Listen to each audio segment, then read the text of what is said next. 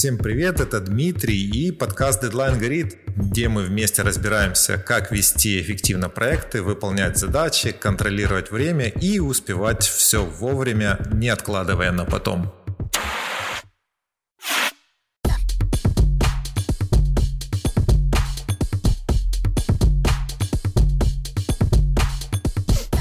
Сегодня у нас в гостях Анна Позднякова из компании Vector Software. Привет, Аня. Всем привет. Привет, Дима. Поговорим про делегирование как спасательный круг от перегрузки и про особенности ведения проекта в сфере HR. Ань, мы с тобой уже давным-давно вместе знаем друг друга и когда-то управляли проектами. Расскажи, чем ты сейчас занимаешься? Угу. С удовольствием. Э, сейчас я занимаюсь HR, как ты уже сказал. Я работаю HR-директором в IT-компании. А, и, собственно, занимаюсь всем, что касается рекрутмента, то есть набора персонала, а, развития, внутренней коммуникации, внешней коммуникации, бренд работодателя. Вот это все находится в моей, скажем так, в моем поле деятельности, в моем подчинении. Супер. И у меня сразу горящий вопрос. Как вообще твои коллеги, HR-специалисты, справляются с ажиотажем в сфере IT? Как они не падают в оморок от вот этих запросов молодых айтишников? Э, но я скажу так, что от запросов и от ситуации могут падать в обморок не только HR-специалисты, падают в обморок HR-директора, менеджеры других функций. Но на самом деле э, действительно ситуация горячая, но э, при правильном подходе, при балансе, при распределении дел, при классной командной работе это все manageable.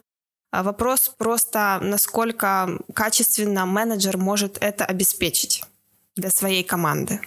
Вот так я бы ответила. Но ситуация действительно горячая, и э, количество запросов и количество работы, оно просто растет с каким-то космическим темпом, и человеку, который, в принципе, хочет э, помимо работы еще как минимум спать и есть, как минимум, да, естественно, приходится сложно. Контекста, да, для наших слушателей, да, по поводу того, какая команда, почему она распределенная, как она распределенная, чтобы потом понимать, кому эти там советы, да, или кому эти правила могут подойти. А, у меня команда э, сейчас 7 человек, и 90% из них работают в других локациях, то есть не в Киеве со мной. И, в принципе, мы работаем ремоут, работаем онлайн, и поэтому, скажем, распределение задач или регулярная работа, она все-таки осложняется тем, что мы не видим друг друга физически, мы не можем решить какие-то вопросы, в том числе и неформальные, вот так face-to-face. И имея опыт вот с такими ремоут-командами, еще когда, в принципе, я работала не в IT, и мы переходили на удаленку в других структурах, а, я поняла, что наиболее эффективная работа может быть тогда, когда э, в удаленном формате, в распределенном формате ты частично восполняешь те ритуалы, которые у тебя могут быть в, при физическом общении. То есть, условно, если вы раньше пили кофе на кухне, и у вас было такое время, да, или если раньше вы, например, записывали задачи на флипчарте, и все могли на него, на него посмотреть и вспомнить, что же вы имели в виду, то то же самое должно хотя бы отдаленно напоминать и, и присутствовать в, распределен, в работе распределенной команды. Поэтому, да, у нас есть пятничные ритуалы. Это неформальные чили-пития, как мы называем, где э, мы, по сути, обсуждаем нерабочие вопросы. И это наше место а попить кофе, э, обсудить, какие планы на выходные, что кому наболело, есть ли какие-то новые фильмы, сериалы, идеи, кто идет на пробежку, кто каким спортом новым занялся и так далее и тому подобное. При этом у нас очень много ритуалов, связанных с работой. У нас есть э, ежедневные регулярные синки, у нас есть э, вантуваны с командой, у нас есть встречи, которые связаны с другими подразделениями. Часть из них, она запланирована, то есть она повторяется из недели в неделю, она повторяется из месяца в месяц, из квартала в квартал. Часть из них ad-hoc. Но на основных э, майлстонах и точках контроля, которые важны для функции, например, рекрутмента, HR, внутренних коммуникаций и employer брендинга, мы стараемся их зафиксировать, чтобы понимали, что у нас есть эти слоты. Смотри, если э, сейчас э, я бы собеседовался, и э, HR-специалист меня спросил, А, Дима, какие ваши там сильные и слабые стороны? Ну, этот вопрос, который, наверное, уже никто не задает на собеседованиях. А, но вот если бы мне его сейчас э, задали, я бы, наверное, про свою слабую сторону сказал, что я, наверное, не умею работать с командой ремоут, потому что мне нужно вот это физическое взаимодействие и просто там через Skype или а, вообще даже когда ты не видишь, а только слышишь свою команду, это прям очень тяжело и по-моему, это больше даже стресса добавляет, чем его вот снимает, пытаясь как-то там узнать, э, как дела у команды. Поэтому а, даже сейчас, э, в там, периоды карантина, я все равно старался всегда быть в офисе и по возможности Э, с командой общаться в живом режиме, собирать, делиться, там, смеяться и так далее. А вот скажи мне из твоего опыта вот такой удаленный метод работы, насколько он более стрессовый для тебя, как для руководителя, который этот процесс организовывает, так и, наверное, для твоих коллег, которые работают по ту сторону вот mm-hmm. удаленной части работы. Очень классный вопрос на самом деле. Если бы ты мне его задал, например, года два назад, да, когда мы уходили в удаленку, то я бы, наверное, тебе сказала, что он для меня супер стрессовый, потому что действительно я человек по своей натуре открытый, общительный, мне нужны люди, я об людей думаю, мне с людьми хорошо, да, и вот работа в таком виртуальном контакте мне давалась сложно. Но сейчас я замечаю обратную тенденцию, в том числе не только у себя, но и у людей, которые, например, в нашей же компании максимально ушли в ремоут. То есть, когда мы появляемся в офисе, мы уже не можем много времени проводить на таких э, ну, встречах или, например, каких-то вылазках, да, где много людей. Я вижу, что уже у людей появился такой запрос, чтобы где-то уединиться, да, чтобы поменьше было вот этого шума. Социопатия? Ну, возможно. Я, я бы не ставила диагноз, да, но, но видно, что люди уже более, э, более осторожно относятся к своим реальным границам, да, не только виртуальным, но и реальным границам. Что для меня самое стрессовое сейчас, это, наверное, то, что все-таки не всегда ты можешь видеть полностью реакцию человека на те или иные вещи, которые ты озвучиваешь, особенно если это встреча не один на один, а это, например, какой-то таунхолл или general meeting, который мы проводим на всех сотрудников компании или там на, на большое количество участников. Более того, не все включают камеры, многие молчат, и ты можешь только догадываться, да, что, как воспримут ту или иную информацию. И здесь сложно работать с эмпатией, особенно если ты HR, это у тебя как бы навык, да, и скилл, который должен присутствовать всегда, через экран он работает сложно. И ты часто, ну я, например, часто могу стрессовать, я замечаю за собой то, что я могу тратить много времени, обдумывая, как правильно подать ту или иную мысль, чтобы она была однозначно воспринята по ту сторону экрана. Да, когда ты, например, можешь в живой встрече сказать что-то, эй, да, там не договорить, подморгнуть, и человек уже понял, что ты имеешь в виду. Здесь ты сто раз подумаешь, прежде чем сказать. Что может быть стрессово для коллег? Если, например, мы говорим не про видеовстречу, да, не видеомитинг, а говорим про чаты, про переписки, про какие-то короткие сообщения, то я бы здесь сказала про два стрессовых фактора. Это те, которые мне сейчас пришли на ум. Первый — это то, что коммуникация, сообщения, они становятся очень straightforward, очень оборваны, и люди привыкают общаться без контекста, и это вот как раз лишает нас каких-то человеческих вещей и эмоций. То есть, например, ты уже не говоришь, слушай, а можешь ты, пожалуйста, сделать это, это, а еще помнишь ли ты вот это, это, это, да? Ты будешь просто говорить, пришли мне файл, или нужно вот это. И теряется вот э, такие, возможно, friendly, да, открытые отношения, э, исходя из этой переписки. Второе, какой стрессовый фактор я вижу, это то, что ну, он не связан с удаленкой, он связан больше с тем, что сейчас все больше и больше компаний э, соединяют в себе разные поколения.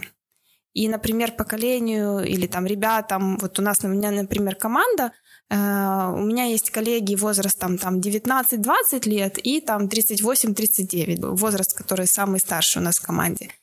И формат общения для коллег, которым 19 лет, да, он абсолютно приемлемый видеосообщениями, аудиосообщениями, где-то эмоджи с маленькими и так далее. В то время как для категории ребят, которые 30 плюс, да, я абсолютно не за дискриминацию, но тем не менее, да, им комфортен другой формат более структурированный, текстовыми сообщениями хотя бы, да, и получается, когда эти поколения между собой встречаются, им очень сложно найти подходящий формат друг для друга, особенно если они не готовы его искать вместе. Я буквально на прошлой неделе на конференции Social Media Week выступал с э, таким презентацией того, как использовать стресс э, в работе над проектами, что на самом деле стресс можно измерить. Но это все а, про какую-то практическую работу с задачами, с проектами. При дистанционной работе все равно есть такое накопление стресса, и вот как раз одна из причин – это то, что ты не считываешь эмоции. Поэтому, возможно, у тебя из твоего опыта есть э, какая-то такая вот формула, как сочетать удаленную работу и, возможно, реальные физические встречи с командой, с какой периодичностью это нужно делать, чтобы все-таки поддерживать нормальный такой командный дух, и команда чувствовала себя, что она все-таки команда и работает вместе над чем-то. Ты знаешь, я до сих пор не уверена, что я нашла самый эффективный формат. Я до сих пор, бывает, сомневаюсь, что нам хватает этого физического общения. Но то, что у нас пока работает в команде, это где-то э, раз в 3-4 недели я приезжаю физически во Львов, где находится большая часть нашего офиса, и мы стараемся собраться с командой, если не в течение рабочей недели, то пойти куда-то выйти, да, поговорить, пообщаться, даже не на рабочие темы. На самом деле, по моему опыту, это даже важнее, да, потому что рабочие темы вы можете обсудить в Zoom, в Телеграме, в чатах, там, в Тимсе и так далее. А вот э, какие-то личные вещи, те, которые позволяют тебе построить доверие хорошее, лучше обсуждать э, на физических встречах. Так вот, раз в три недели, в три-четыре недели встречаться с командой физически, пока что это для нас работает – но я знаю команды, и я знаю много IT-компаний, которые работают fully remote. И они встречаются где-то, ну, в лучшем случае раз в полгода или раз в год на каких-то company day. И у них есть э, классные практики, наработки, как все-таки можно работать с командой, хоть это и сложно, но за счет вот этих коротких ритуалов, да, которые помогают человеку ну, имитировать физическое общение. То есть, условно, э, мы можем написать сообщение «Привет всем, ребята, сегодня понедельник, вам продуктивной недели», а можем записать видеосообщение, где видно твои эмоции, где видно, какая, какая у тебя погода за окном, да, что ты уже физически проснулся, идешь в офис, а не записываешь э, какое-то текстовое сообщение из кровати. То есть я бы рекомендовала хотя бы раз в месяц, если есть такая возможность, делать вылазки физические, а, повторять все ритуалы из офлайна в онлайне, чтобы они были максимально похожи. Ну, а если нет такой возможности, хотя бы, ну, хотя бы, не знаю, раз в год, раз в полгода что-то планируете физическое. А, в э, работе э, HR-директора э, важно и какие-то софт-скиллы, которые позволяют тебе эффективно настроить работу команды, и э, также хард скиллы и возможность вот чувствовать, какие задачи ты можешь э, делегировать своей команде э, для того, чтобы освободить больше времени, соответственно, на работу э, HR-директора. Вот в твоем опыте насколько важны софт-скиллы для HR-директора? А, ну, я бы так на него ответила. Многие софт-скиллы, которые для других профессий могут считаться софт-скиллами, для HR-директора они могут быть хард-скиллами. Что я имею в виду? К примеру, общение открытое, да?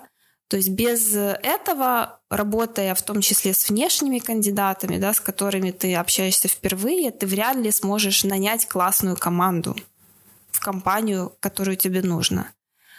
Поэтому э, я вообще адепт в современном мире софт-скиллов, и я считаю, компания в целом, в которой я сейчас работаю, мы пропагандируем подход, что сначала софт-скиллы, а потом хард-скиллы. Мы можем помочь развить хард-скиллы, если у человека есть intention, если у человека есть э, стремление развиваться.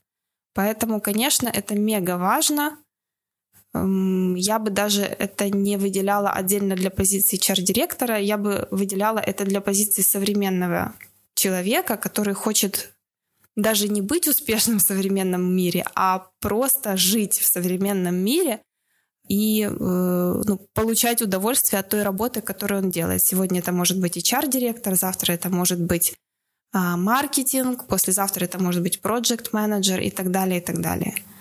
Давай поговорим по, э, про делегирование. Э, я могу только представить, какое количество задач у HR-директора в течение рабочего дня, и тем более, когда у тебя и большая команда, и еще эта команда находится в разных э, частях, не вместе с тобой в одном офисе. Как ты справляешься с вот этим огромным комом задач, которые, скорее всего, еще и нарастают э, изо дня в день? Я начну с того, что я не справляюсь. Э, ну, и это нормально. И самое классное, ну, мне кажется, самая классная наработка, которой я горжусь в этом году, это то, что я могу спокойно сказать, я не справляюсь, и это нормально. Самое главное для меня справляться с тем, что действительно важно — да, совсем я справиться не могу, а с тем, что действительно важно, я надеюсь, я справляюсь. А как определить, вот что в данный момент важно, а что можно там отложить в сторону? О, я по этому поводу могу поделиться целой лекцией. Сделаю такой тизер. Э, я просто адепт э, системы Getting Things Done, вот, Дэвида Аллена. И, собственно, вот если там наши слушатели захотят углубиться, можно почитать его книгу. И это классное руководство для того, чтобы действительно управлять своими делами э, и продуктивностью без стресса. И именно тогда ты можешь определить, что для тебя важно. В моем случае я человек смыслов и человек планов, поэтому как только я понимаю, что задача, которая приходит мне, например, в контексте работы, она соответствует смыслам стратегии, миссии компании, которые мы договорились сделать, и она действительно принесет пользу там либо сейчас, либо в обозримом будущем, да, то я ее определяю как важно и ставлю ей определенное место там в нашем роудмэпе или в календаре. Да, то есть правило, у меня действует правило, что любая, ну, то, что есть в календаре, есть в моей жизни. То, чего нет в моем календаре, нет в моей жизни. Звучит, наверное, строго, но это позволяет мне таким образом быть эффективной и не забывать о том, что действительно важно. То есть все, что важно, оно есть в моем календаре. Поэтому я не думаю, что определение важности сработает для всех слушателей, да, которое есть у меня. Но вот для меня работает правило э, ну, определения смыслов, да, зачем я это делаю, какую пользу оно принесет и где в плане в моем рабочем оно появится. А как ты доносишь вот эти приоритеты твоей команде?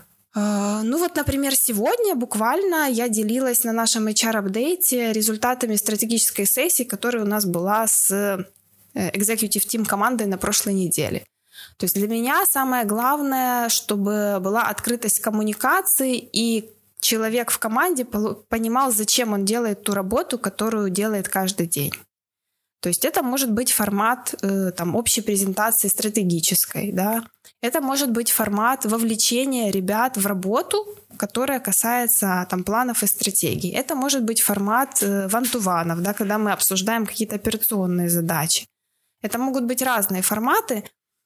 Самое главное, что в донесении информации, чем я руководствуюсь, да, что это в первую очередь партнерство, да, то есть это не жесткое указание, да, что мы теперь действуем так, да, а это двусторонний процесс, когда я понимаю, что у людей есть свои личные мотивы делать ту или иную работу, да, и э, то, что стоит, например, в HR-стратегии или в стратегии компании, оно действительно хорошо ложится на те мотивы, которые есть у людей. Вот как-то так, если, если это попытаться коротко обрамить, но на самом деле это тоже большая тема, а, как доносить, особенно в формате удаленной работы, да, и э, когда ты не можешь проводить эфир по 4-5 часов, чтобы донести все, тебе приходится дробить это на маленькие кусочки, чтобы люди и не уставали информа- от информации, но при этом получали полную информацию, которую ты хочешь им донести. Многие воспринимают делегирование как передачу задач подчиненным, те, которые им не хочется делать, либо они какие-то слишком сложные и занимают много времени. Да. И неинтересны, да, да, и неинтересны. А вот что для тебя делегирование? Э, ну, для меня вообще делегирование — это передача там, власти и полномочий моих на мою команду. То есть это принятие решений по, каких, по каким-то вопросам, да, э, это могут быть целые проекты. Но я для себя четко разделяю распределение задач и делегирование. Для меня это два разных процесса. А в чем разница? Э, ну вот распределение задач это, собственно, когда у меня есть, э, ну, допустим, рекрутмент команда, и я понимаю, что условно она вот занимается там набором, да, сотрудников, и, допустим, мы распределяем вакансии, да, которые открыты между коллегами в команде. То есть это входит в их зону ответственности, в их полномочия. А делегирование — это когда у меня есть задачи, э, которые делаю непосредственно я, как HR-директор, да, но я понимаю, что, например, команде это может быть интересно, она вырастет, если она сделает что-то, что вне полномочий ее конкретных, да. Или, например, э, я понимаю, что сейчас мой фокус внимания должен быть сконцентрирован, например, на каких-то новых возможностях, что не входило в мой круг обязанностей, значит, мне нужно освободить часть своего времени работы и попросить о помощи, да, условно, да, делегируя задачу или даже полномочия другому. То есть это передача моих полномочий как HR-директора кому-то из команды, да. И тогда уже э, я понимаю, что человек делает условно ну, если так можно сказать, условно, мою работу, да, но при этом это выходит за рамки э, обязанностей его роли. Вот так. Да, я тут с тобой полностью согласен, потому что сейчас э, мы готовим выход такой полномасштабный на рынок Европы и Соединенных Штатов, и в силу большого количества подготовительной работы, задач, я просто физически не могу покрыть все задачи, которые у меня есть, которые стоят непосредственно передо мной. И вот, собственно, э, так как ты рассказала, я какую-то часть своих задач делегирую, передаю своей команде. И э, как бы моя задача донести правильно эту задачу с точки зрения там, моего опыта и моего видения. Это раз. А два, проконтролировать так, чтобы моя дополнительная работа, которую я передаю, не перегрузила э, человека, который берет эту работу. Вот как ты э, распределяешь работу и делегирование с учетом того, чтобы не перегрузить свою команду, потому что у них есть определенные задачи, и, наверное, если им добавить еще что-то, то время выполнения вот этих задач явно должно mm-hmm. увеличиться. Это очень интересный, классный вопрос. Я просто расскажу, как у нас это работает, и, в принципе, работает в командах, с которыми я работала. А, я считаю, что делегирование — это ответственность 50 на 50. То есть моя ответственность правильно делегировать, да, то есть описать ожидаемый результат, который я хочу видеть по, по истечению выполнения этой задачи, описать сроки, и если необходимо, если человек нуждается в менторстве, я вижу, что он еще никогда не делал такую задачу, да, рассказать приблизительно, как я представляю, что он будет делать или подходить к этой задаче. Если он capable, да, то он, в принципе, может и сам. Но и 50% ответственности лежит на человеке, который принимает эту задачу. И у нас в команде есть договоренность о том, что э, каждый сам оценивает свой workload, каждый сам понимает, какой у него скоп задач ad или запланированных, и он имеет право сказать, что, например, ты знаешь, Аня, а, я сейчас не могу, или я могу, но попозже, или давай переформатируем это так, что это буду делать, например, я и еще кто-то, это будет эффективней. Поэтому я, да, слежу за загрузкой команды, но команда в том числе ответственна за то, чтобы дать мне сигнал, если что-то, например, перегружается. Потому что есть часть задач, которые прилетают команде не только от меня. Да, то есть я не могу, я не контролирую весь поток входящих задач, потому что они очень много работают с другими функциями, и у нас плоская структура в эти компании, поэтому там роль руководителя, она, я бы сказала, такая номинальная. И здесь э, мы несем как бы ответственность 50 на 50 за эту нагрузку. То есть я несу ответственность за то, чтобы услышать, если что-то не так, и этого much, и перераспределить. Они несут ответственность за то, чтобы дать мне сигнал, если этого much. Бывают ситуации, когда ты передаешь задачу кому-то из своих подчиненных, а потом думаешь, я бы эту задачу сделал за день, а он уже над этой задачей, ну блин, целую неделю возится и никак не может ее завершить. Вот как быть в таких случаях? Ну, конечно, такое бывает постоянно, особенно если человек растет и он делает что-то впервые. Э, я подхожу к этому так. Это вопрос отношения. Эм, я, скажем так, в мирской жизни, да, не в работе, я еще практикующий коуч, и поэтому я очень люблю методику коучинга в работе с командой. И обычно, когда я вижу, что человек э, ну, либо неэффективно распределяет свой ресурс, либо пошел не туда, да, пошел узнавать не то, э, я тогда инициирую какую-то там сессию разговора, да, и пытаюсь у него узнать, да, почему же он это делает, почему он выбрал именно этот путь, да, и пытаюсь ему помочь э, там увидеть, как выглядит его workload, его там ситуация, его выполнение задачи. Но э, вторая часть perception, да, отношения к этому всему, э, она состоит в том, что э, я не имею права забирать, э, сейчас будет тавтология, я не имею права забирать право у человека на свою собственную ошибку, потому что взрослые люди учатся именно на своем опыте. Поэтому если я вижу, что э, задача выполняется долго, и я, например, и это будет критично для бизнеса, да, то есть я, когда отвечаю за результат бизнеса на своей позиции, да, я могу вмешаться и сказать, ты знаешь, вот э, здесь лучше сделать так. Но критично для бизнеса это что? Это большие финансовые потери, либо мы там потеряем человека из компании, ну, либо это будет что-то, что отразится на всем бизнесе. Но если, например, э, это не критично для бизнеса, и я могу это исправить потом на своем уровне, да, или понести ответственность самостоятельно, то я дам человеку право поступить так, как он считает, и потом уже сделать выводы вместе с ним. Тогда бывает, э, я думаю, такая ситуация, когда ты делегируешь какую-то задачу и в итоге тратишь время на администрирование вот этого делегирования больше времени, чем фактически на решение самой задачи. Что ты имеешь в виду под администрированием? Вот как раз э, беседы с человеком, если он пошел не туда, э, контроль mm. выполнения этой задачи. То есть тебе все равно это 50% твоей задачи, да, то есть 50% твоей ответственности по этой задаче. И так или иначе контролировать ее нужно. И бывают ситуации, когда ты отдал эту задачу, но по факту тратишь больше времени, больше своих ментальных ресурсов на то, чтобы проконтролировать выполнение этой задачи, чем, собственно, на реализацию и на выполнение этой задачи самостоятельно. Э, ну, такой каверзный вопрос. Но я тебе скажу так, что работа менеджера, да, любого управленца, у которого есть команда, она состоит в том, чтобы делать работу с завязанными руками.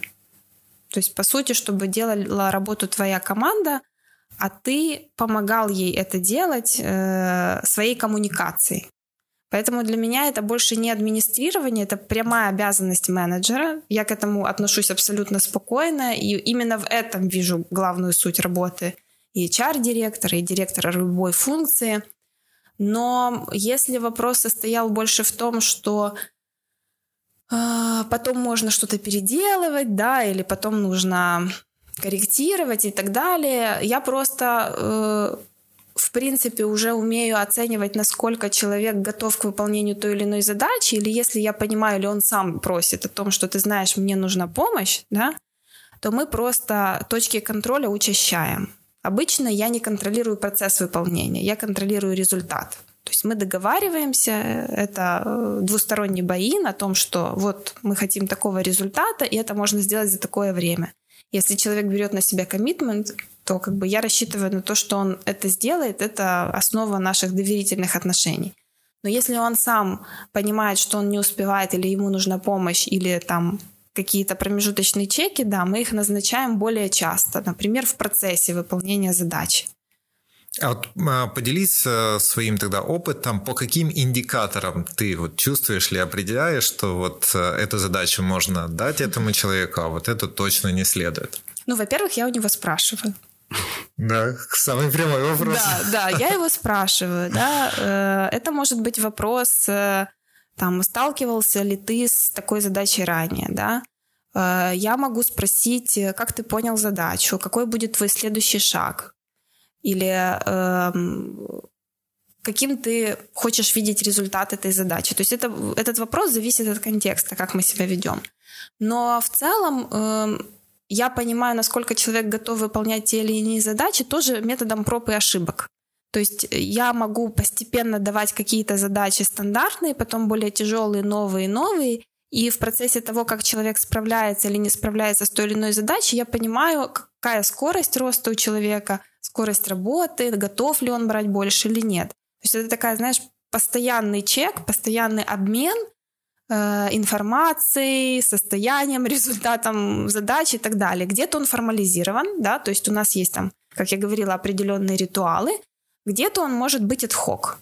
Поэтому я всегда там в своей работе закладываю какой-то процент ad задач, которые я понимаю, что может прилететь, в том числе и, например, с командой или с задачами, которые были делегированы. Когда ты передаешь задачи своей команде, а, ты это делаешь э, для чего-то. Например, чтобы упростить себе работу или освободить место для других задач. Вот в твоем случае самое а, популярная причина делегирования? А, ну, тут тоже для меня это даже не причина делегирования, но это обязательная составляющая моей позиции. Потому что э, ну, HR-директор — это не один в поле воин, да, он всегда с командой. И э, тот скоп задач, который возлагается на HR-функцию, его нельзя сделать одним человеком. Поэтому для меня это скорее не как причина, да, это необходимость это делать. Э, если, например, если углубиться в то, что меня чаще всего заставляет делегировать то, что я не хочу, да, я тоже человек, такое бывает, я просто понимаю, что вот один из самых классных инсайтов на позиции HR-директора в IT э, это то, что самый главный э, Э, самый главный э, там, валюта или самый главный ресурс, которым э, должен обладать управленец и от которого зависит работа и команды и твоих коллег, в частности, HR-директор, это энергия. Если ее не будет, да, если ее не будет для SEO, который к тебе приходит с сообщением, если его не будет для delivery менеджеров, которые приходят с тяжелыми кейсами, если энергии не будет для команды, а, то ничего другое не взлетит. И поэтому, э, когда я смотрю, например, на скоп всех задач, я понимаю, что сама я это все не потяну, именно потому что я могу умереть по дороге, да и не надо этого делать, да, зачем, как бы, зачем, кому нужен мертвый HR-директор? Наверное, никому. А, плюс э, тут важно не забывать то, что я могу делегировать не только команде. То есть я могу делегировать, это может быть обратное делегирование, да, человек, который там послал мне эту задачу, да. Это был как раз мой следующий э, вопрос. Я могу делегировать, реверс да, я могу делегировать своим пирс, да, своим коллегам. А, я могу делегировать, э, ну, аутсорсить, да, я могу делегировать какому-то агентству или еще какой-то функции, которая может помочь это сделать быстрее, эффективнее, запараллелить. А, вот как-то так. Э, супер, слушай, а скажи тогда э, все равно стресс, ну, в моем э, там, восприятии стресс это неотъемлемая часть нашей жизни. Главное, чтобы его было не слишком много. И э, его нужно обязательно как-то утилизировать. То есть мы помним а генетически, что когда наши предки бегали за какими-то мамонтами а, или убегали от каких-то тигров, Э, в конце дня, как правило, либо их съедали, тогда у них стресс заканчивался э, сам собой. Либо они съедали. Либо они съедали, и тоже у них стресс э, как-то завершался. Поэтому мы стресс используем в целом для того, чтобы эволюционировать и развиваться. Вот как э, для тебя лучше всего заканчивать вот этот цикл стресса, потому что сейчас он у нас за нами вроде бамонты не бегают, и он у нас каким-то получается совсем бесконечным. И вот как ты заканчиваешь э, цикл стресса? Возможно, там спорт, э, книги, путешествия. Вот что для тебя является, наверное, таким самым лучшим окончанием цикла стресса? Ты прям закрутил, да? Я даже не знаю, как, э, как ответить эм, Смотри, вот фразой.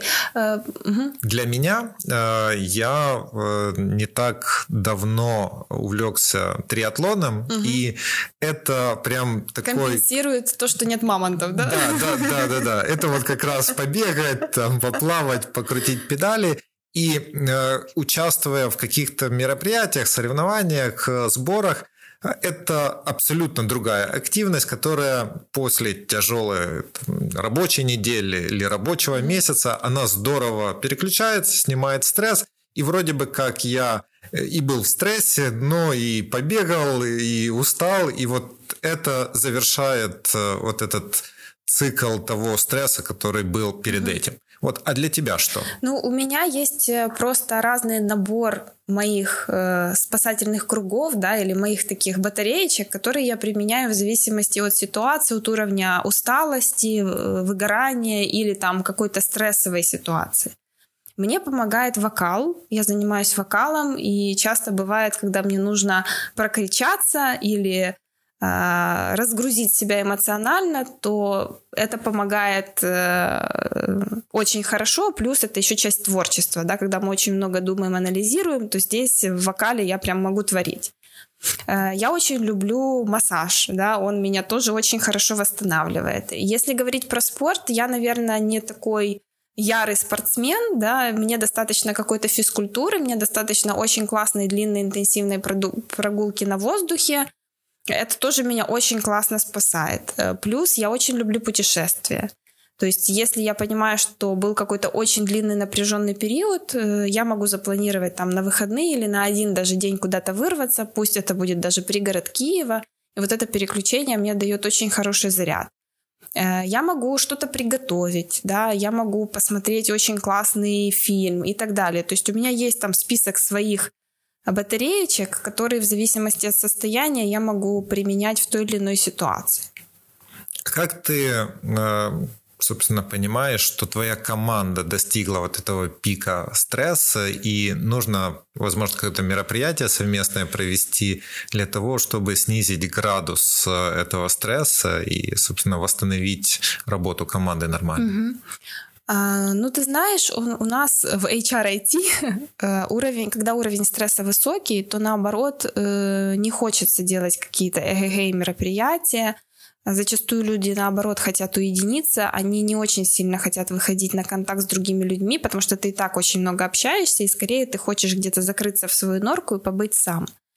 Поэтому у нас с командой лучше всего работает, когда человек может взять себе там дополнительный выходной, разгрузиться, переключиться, э, там выспаться, да, помолчать, как минимум, не, прив... не проводя интервью или ван или там сложные разговоры, которые каждый день происходят. И тогда уже возвращаться к работе или к какому-то тимбилдингу, потому что даже когда мы встречаемся все вместе, это тоже энергия и ресурс. Вот буквально мы кажется, на прошлой неделе, да, на прошлой неделе я была во Львове, мы собрались с коллегами, с девчонками потимбилдиться. В итоге это был такой полусидячий лежачий тимбилдинг, когда мы все понимали, что все достаточно устали от этого периода. Нам не хочется там, не знаю, ни в боулинг играть, ни в бар идти, ни караоке петь. Мы просто сидели, кушали и разговаривали. И нам это было замечательно.